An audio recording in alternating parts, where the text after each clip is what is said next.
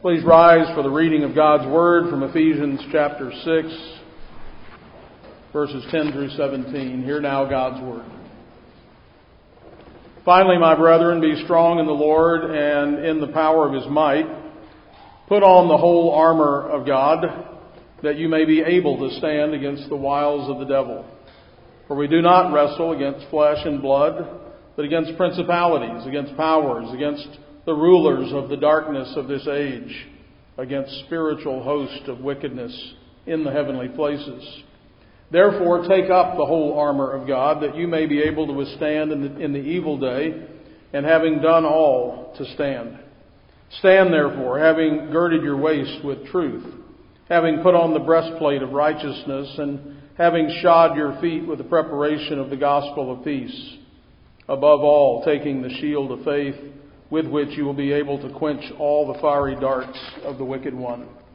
And take the helmet of salvation and the sword of the Spirit, which is the Word of God. And thus far, the reading of God's Word. And all God's people said, Amen. You may be seated. We are approaching the end of our journey through this epistle to the Ephesians. And Paul has covered a wide range of subjects, both theological and practical. He has made application to individuals, to the church, to the family, and to society. He has pulled back the curtain of the spiritual uh, warfare that we are engaged in, the spiritual realm. And now he closes with a battle charge to the troops, to the Ephesians, to us. They must dress for battle, and they must be equipped if they are to win. Some of us are defeated because we are vulnerable to attack. We're either unprotected or else we have no ability or no skill to advance an offensive. It's not enough to just be on the right side or to be pulling for the right team. We also have to be trained. We have to be ready. And remember, the battlefield is most likely not off out there somewhere. It's most likely at your house. It is in your marriage. It is with your children. It is at your school. It is with your job. It's the places wherever we go, that spiritual battle is going on. And so you're on the battlefield every day, and this text tells us that those days are evil. It's a strong word. It's a word the Bible is not afraid to use. It's not just, I had a rough day, but there's a spiritual warfare that's going on, and there's evil at work. And remember, evil disguises itself, so it's not always in that most obvious way, but in very subtle ways. And if you are to stand, that is, if you are to not fall, then you will need to be draw, uh, you will need to don the full armor of God. Therefore, take up the whole armor of God, that you may be able to withstand in the evil day, and having done all, to stand. Stand, therefore. We see that word stand repeated over and over and over. The fact that we need armor at all is an indication of what we're in for. If this were simply done for us without uh, our participation, then there would be no need for us to put on armor. But every one of us is engaged in spiritual warfare every day, and, and it comes, again, in the form of outward challenges to your faith, as well as the temptations to sin. As I said, it comes in your marriage, or with your children, or parents, or siblings. It comes in your own mind. It comes in your own heart. And so there is both an external warfare as well as an internal warfare. Now, it's true that God Himself has given us strength, particularly by way of the Holy Spirit, but He has also given us armor, and He's called us to wear it and to make use of it, both defensive armor and offensive. Now, I know some Christians who are fairly good at studying the doctrines of the faith. You know, going to school and you know, imagine getting out the manuals to study war. to, to understand strategy and understand all the details. We can read the history of warfare, for example. All of that is well and good. In fact, I would argue that all of that is necessary, but then they are defeated because they have not taken seriously the need for the other parts, to put on the whole armor of God. This is not just an academic pursuit. It's not just about understanding something. It's then about putting it into practice in a very real way every day in our lives and our families. Studying war and fighting a war are very different skills.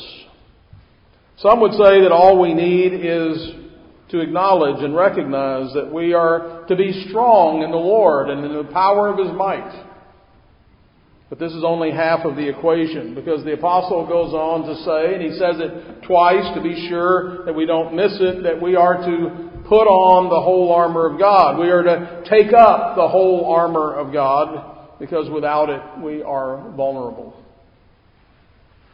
Now there's another problem that sometimes some of us face, and that is that we are tempted to become overconfident in our own strength. I've got it all together, I, every, all my, my acts together. I have no problem. I am ready. I am prepared for the battle and the fight. And so we work very hard to make sure that's what everybody sees. And sometimes we even convince ourselves that that's our situation. We think that we are strong Christians. And again, others might look and think the same thing. But Paul warns us in First Corinthians, let him who thinks he stands beware lest he fall.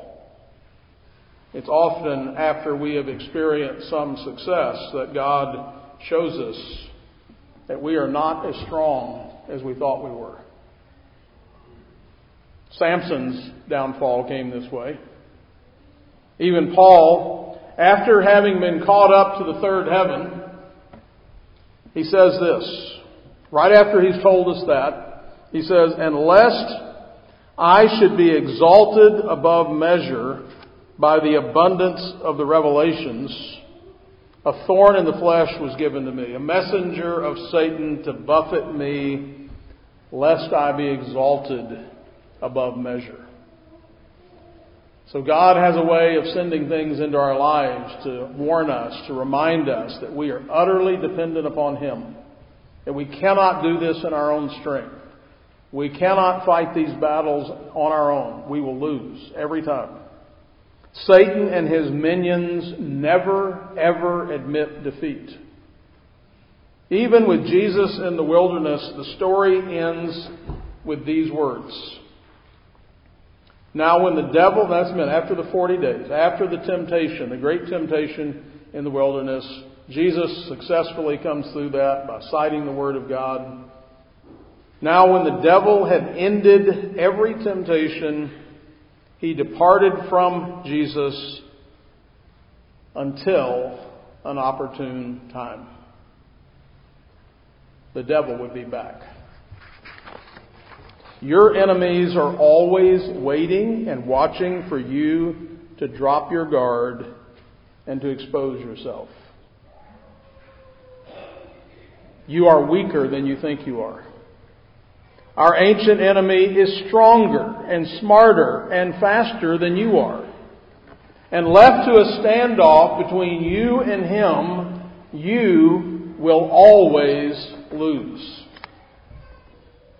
Therefore, you need, I need the protection that God provides.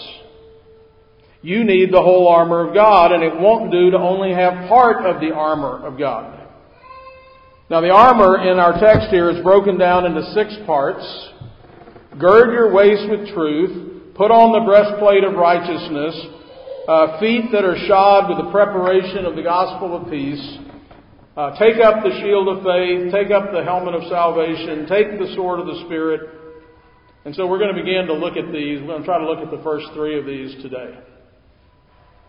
Gird your waist with truth. Underneath the soldier's garment was a girdle, thus the girding. What's being girded? What's being girded up? Um, for those of you old enough to remember girdles, you know what was being girded up, but that's not what's being girded up here.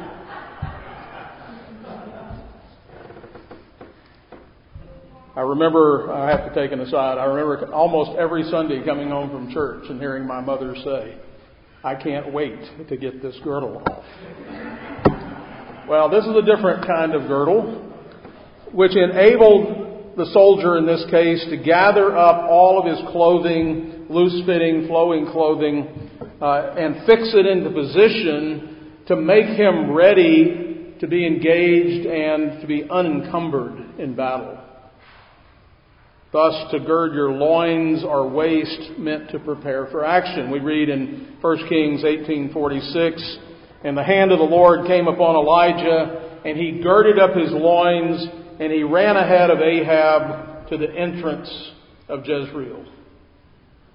And so you got that picture of, I need to move from here to there. So everything gets girded up, cinched up with a, this girdle, this belt, if you will, to hold everything in place, so now he's ready for action.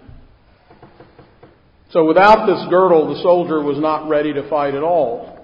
Notice that in our case, the girdle is the truth. This is one aspect of the Word of God. Now we're going to get later in this text to dealing with the sword, which is another aspect of the Word. But this first aspect is a more general aspect, the, the whole idea of truth. The girdle represents the whole truth of God's Word, the thing that undergirds everything else we do. Now, if you and I are to have any hope of prevailing in our battles, then this foundational part of the armor must be in place. It must be a settled fact that the truth of Scripture is what it will enable you to stand and to fight. If you haven't settled that issue in your mind and in your heart, that the Word of God is true, it is always true, it is inerrant, it is right when everybody else is wrong. Let God be found true, though every man a liar. No matter what, that is our foundation. And if that's not settled, you're in trouble. Do you remember what Jesus said to those Jews who believed in Him? If you abide in my word, you are my disciples indeed, and you shall know the truth, and the truth shall set you free.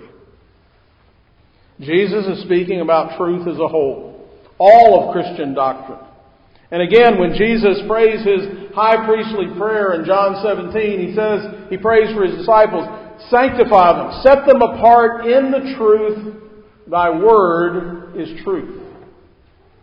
That's the foundation. And so I ask, are you girded by this truth?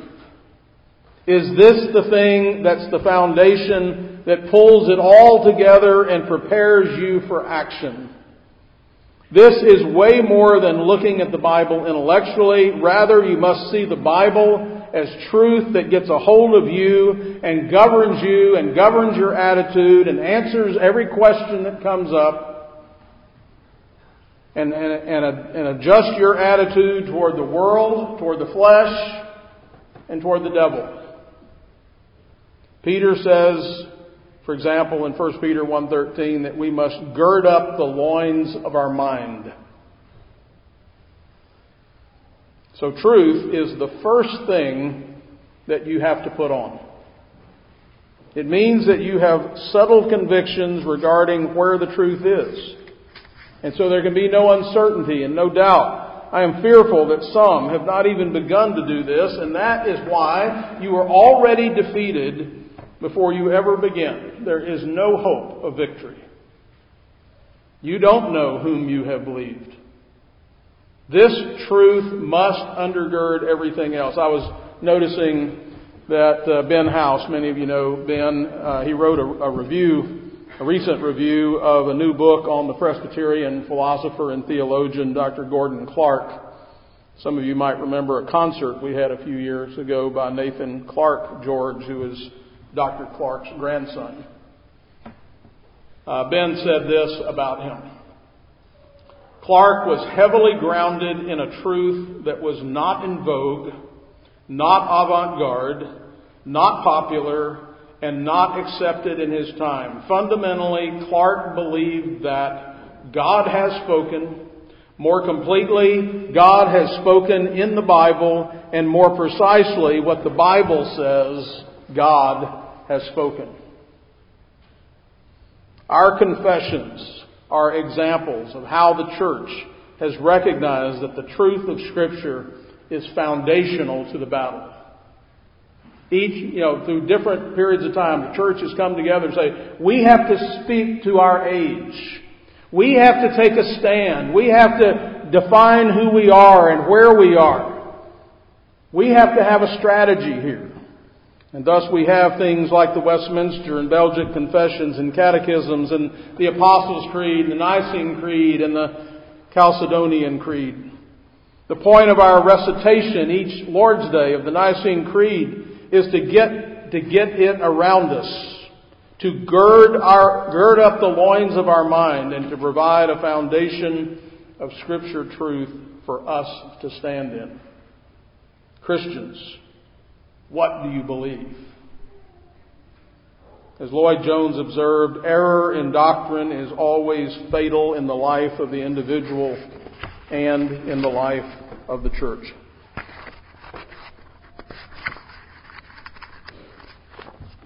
So, that's the first, the girdle, the foundation. Now, second, put on the breastplate of righteousness. This next piece of armor covers some vital territory. The breastplate covers the chest, the abdomen, the gut, the thorax, if you will. And in our case, the breastplate is not made of iron, but of righteousness. A soldier with his breastplate on can go boldly into battle full of confidence. Righteousness allows us to stand before God, before men, before demons. In the ancient world, the various organs were thought to be the centers of our affections. And so different things were associated with the liver and the kidneys, the spleen. We've heard of venting our spleen, for example. That could affect our feelings. Unless we shrug this off as uninformed, we still ourselves think the same way about the heart. The point is, the part of our body, this part of our body contains our vital organs. And if they're healthy and if they're strong, then we can function. And if one of them is injured, then we will be out of commission or we may die. Perhaps in our modern day, we might think of the breastplate as a bulletproof vest. The breastplate was a prominent part of the Roman soldier's battle garb. Now, this is important for us to remember. This is not our righteousness. This is not, this is not what gives us confidence. For that would be insufficient. There are too many chinks in that armor. Paul writes in Philippians three nine, not having my own righteousness, which is from the law, but that which is through faith in Christ, the righteousness which is from God by faith. So the breastplate of righteousness is from God, and it's custom made for you. Very good men have had to discover that their righteousness is woefully insufficient.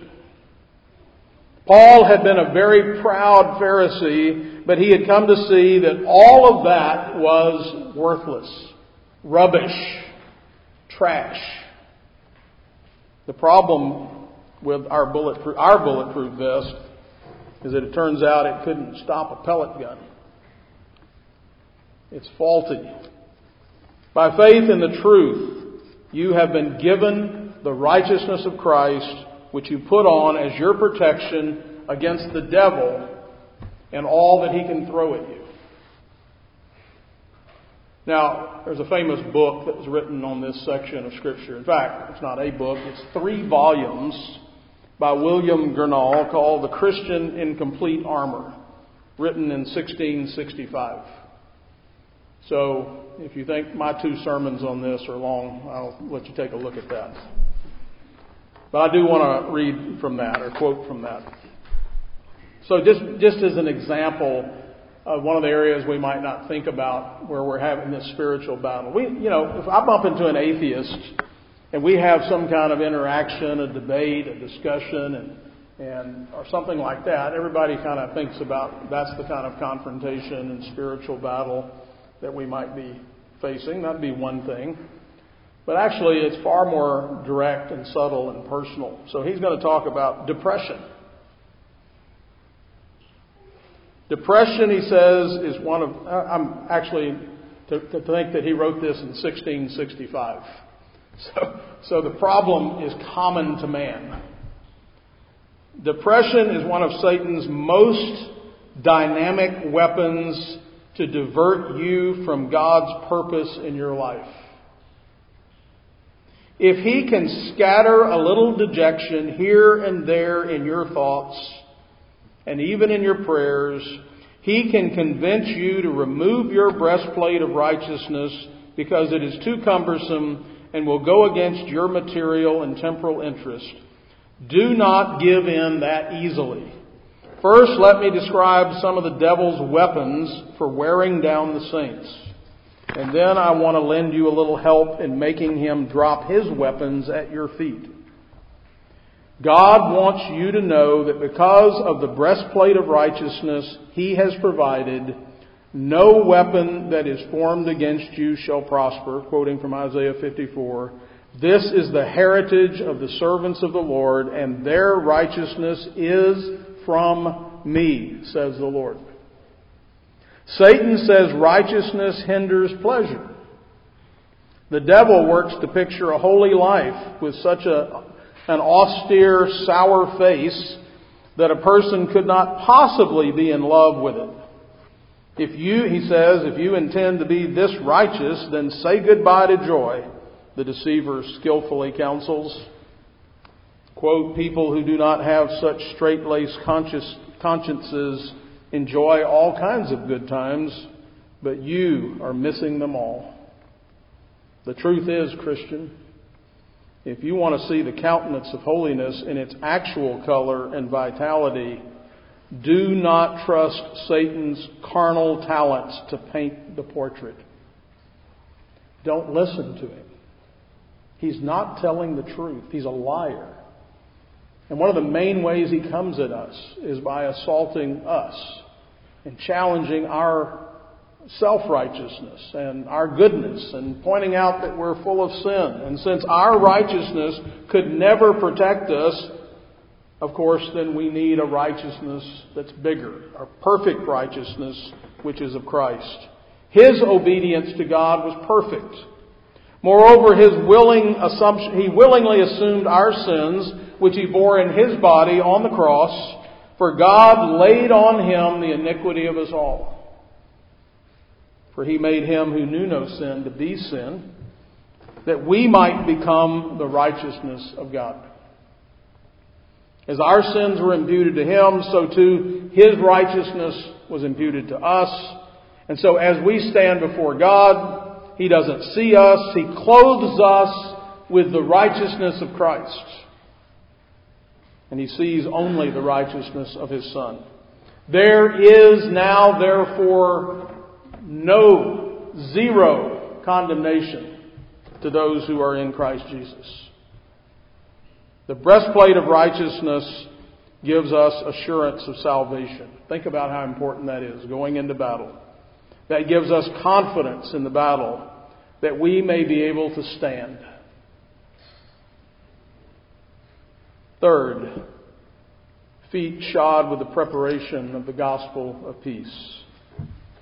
Of course, feet play a vital role for the soldier. Because of poorly protected feet, uh, I had an uncle who was in the Battle of Chosin in North Korea, Chosin Reservoir. And one of the big problems, the Americans went into that battle thinking they were going to go in very quickly and defeat the North Koreans, and they got stuck. Uh, they didn't count on one hundred thousand Chinese troops coming in from the north and pinning them down for months in sub-zero weather with boots that were not designed for anything close to that. And so soldiers suffered greatly with their feet. Frostbite. In fact, my uncle was sent back home and told he would lose his feet because of severe frostbite. Uh, thankfully, he didn't. But uh, He did say that if he'd have known that would have worked, he would have taken his boots off the first day so he could go home, but um, that's another story. Um, we need our feet to both stand and move. Our security and our safety depend upon our feet. No doubt Paul was again thinking of the Roman soldiers that he had spent so much time with, sometimes chained to them, or having them, you know, in a, in a prison, and that probably everybody else had seen very often. And they wore a special sandal which consisted of a sole with straps, but also in the sole of those sandals were something called hobnails. We would, we might refer to them as cleats. They enable them to not only endure and, and not wear out so fast, but also to get a grip on the ground so they didn't slide. It provided stability and durability. We are engaged, brothers and sisters, in mortal combat with a nimble adversary, and without the proper footing, we can easily slip and fall. It is the gospel that gives us a firmness and an ability to hold our position. And so if you, for example, if you or I, if we are uncertain about the gospel, then you are very vulnerable. Paul writes elsewhere about standing firm in the faith. Throughout the ages and in our own day, many have compromised the gospel. They no longer stand resolute. They no longer know what they believe. They no longer know why they believe it. How can you be raised in a Christian family, be a member of a Christian church, go to a Christian school, and then flee the battlefield? They have become convinced that they need to just slip their shoes off, take off the gospel. Maybe it's not true. Maybe it's just good for some and not for others. And as a result, they're left exposed. And I ask you again, do you know what you believe? What are you willing to stand for? Are you ready to stand on the doctrine, for example, of the deity of Christ, the virgin birth, the miracles, the infallibility of Scripture, the atoning death of Christ, the resurrection? Are those literal facts for you? When the pressure is on, when the assault is powerful, we have to say, as Luther said, "Here I stand, I can do no other. I will never yield. My feet are planted firmly in the gospel of peace." The minute you start to compromise, you will start to slip and slide. And so, as we all face this daily spiritual warfare, we must be aware of how our enemy works and why it is so essential that we have put on and taken up the whole armor of God. And so I'll close with this picture that Doctor Lloyd-Jones gives. But the devil often changes his methods also. Sometimes he comes to you opposing you violently and condemning you. The next moment he will come flattering you. Sometimes he will inflame your passions to drive you into sin. The next time he comes in a most subtle and enticing manner, he will, he will achieve the same end before you know that anything has happened. Sometimes he will come and bludgeon you on the head, as it were, and club you in order to make you do what he wants you to do. And the next time, he will employ a most sweet reasonableness. The devil contradicts himself, and he doesn't mind doing so. His one object is to get us down. He will contradict himself utterly and shamelessly, and he does it, and he does it, and it doesn't matter. As long as we believe him on both occasions, he is perfectly content. Sometimes he attacks the Scriptures. The next moment he'll quote it, as he quoted it to our Lord. One moment he comes to us and tells us that we are not good enough to be Christians. And another time he tells us that we are so good that we do not need the death of Christ in order to save us. Our lives are so good that God will accept us on our own merits. One moment he comes to us and tells us that we have to justify ourselves by our good works, that nothing counts with God but good work, and that if we do not live this good life and do good works, we are not justified.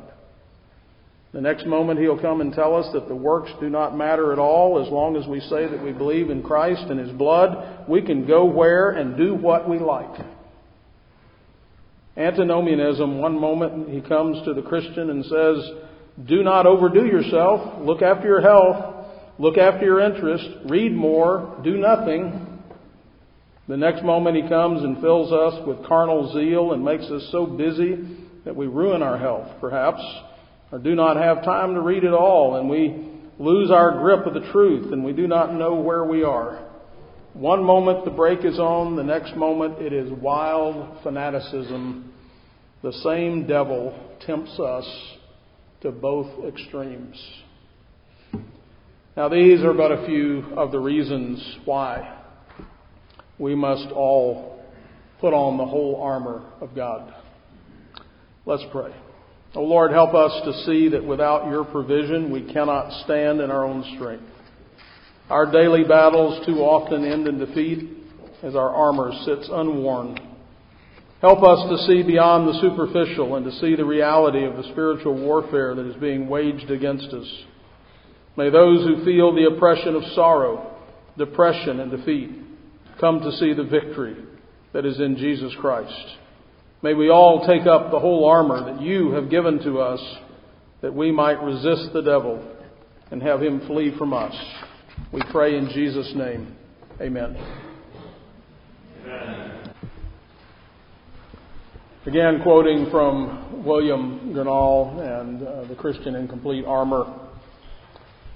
Consider God's special care to preserve His truth.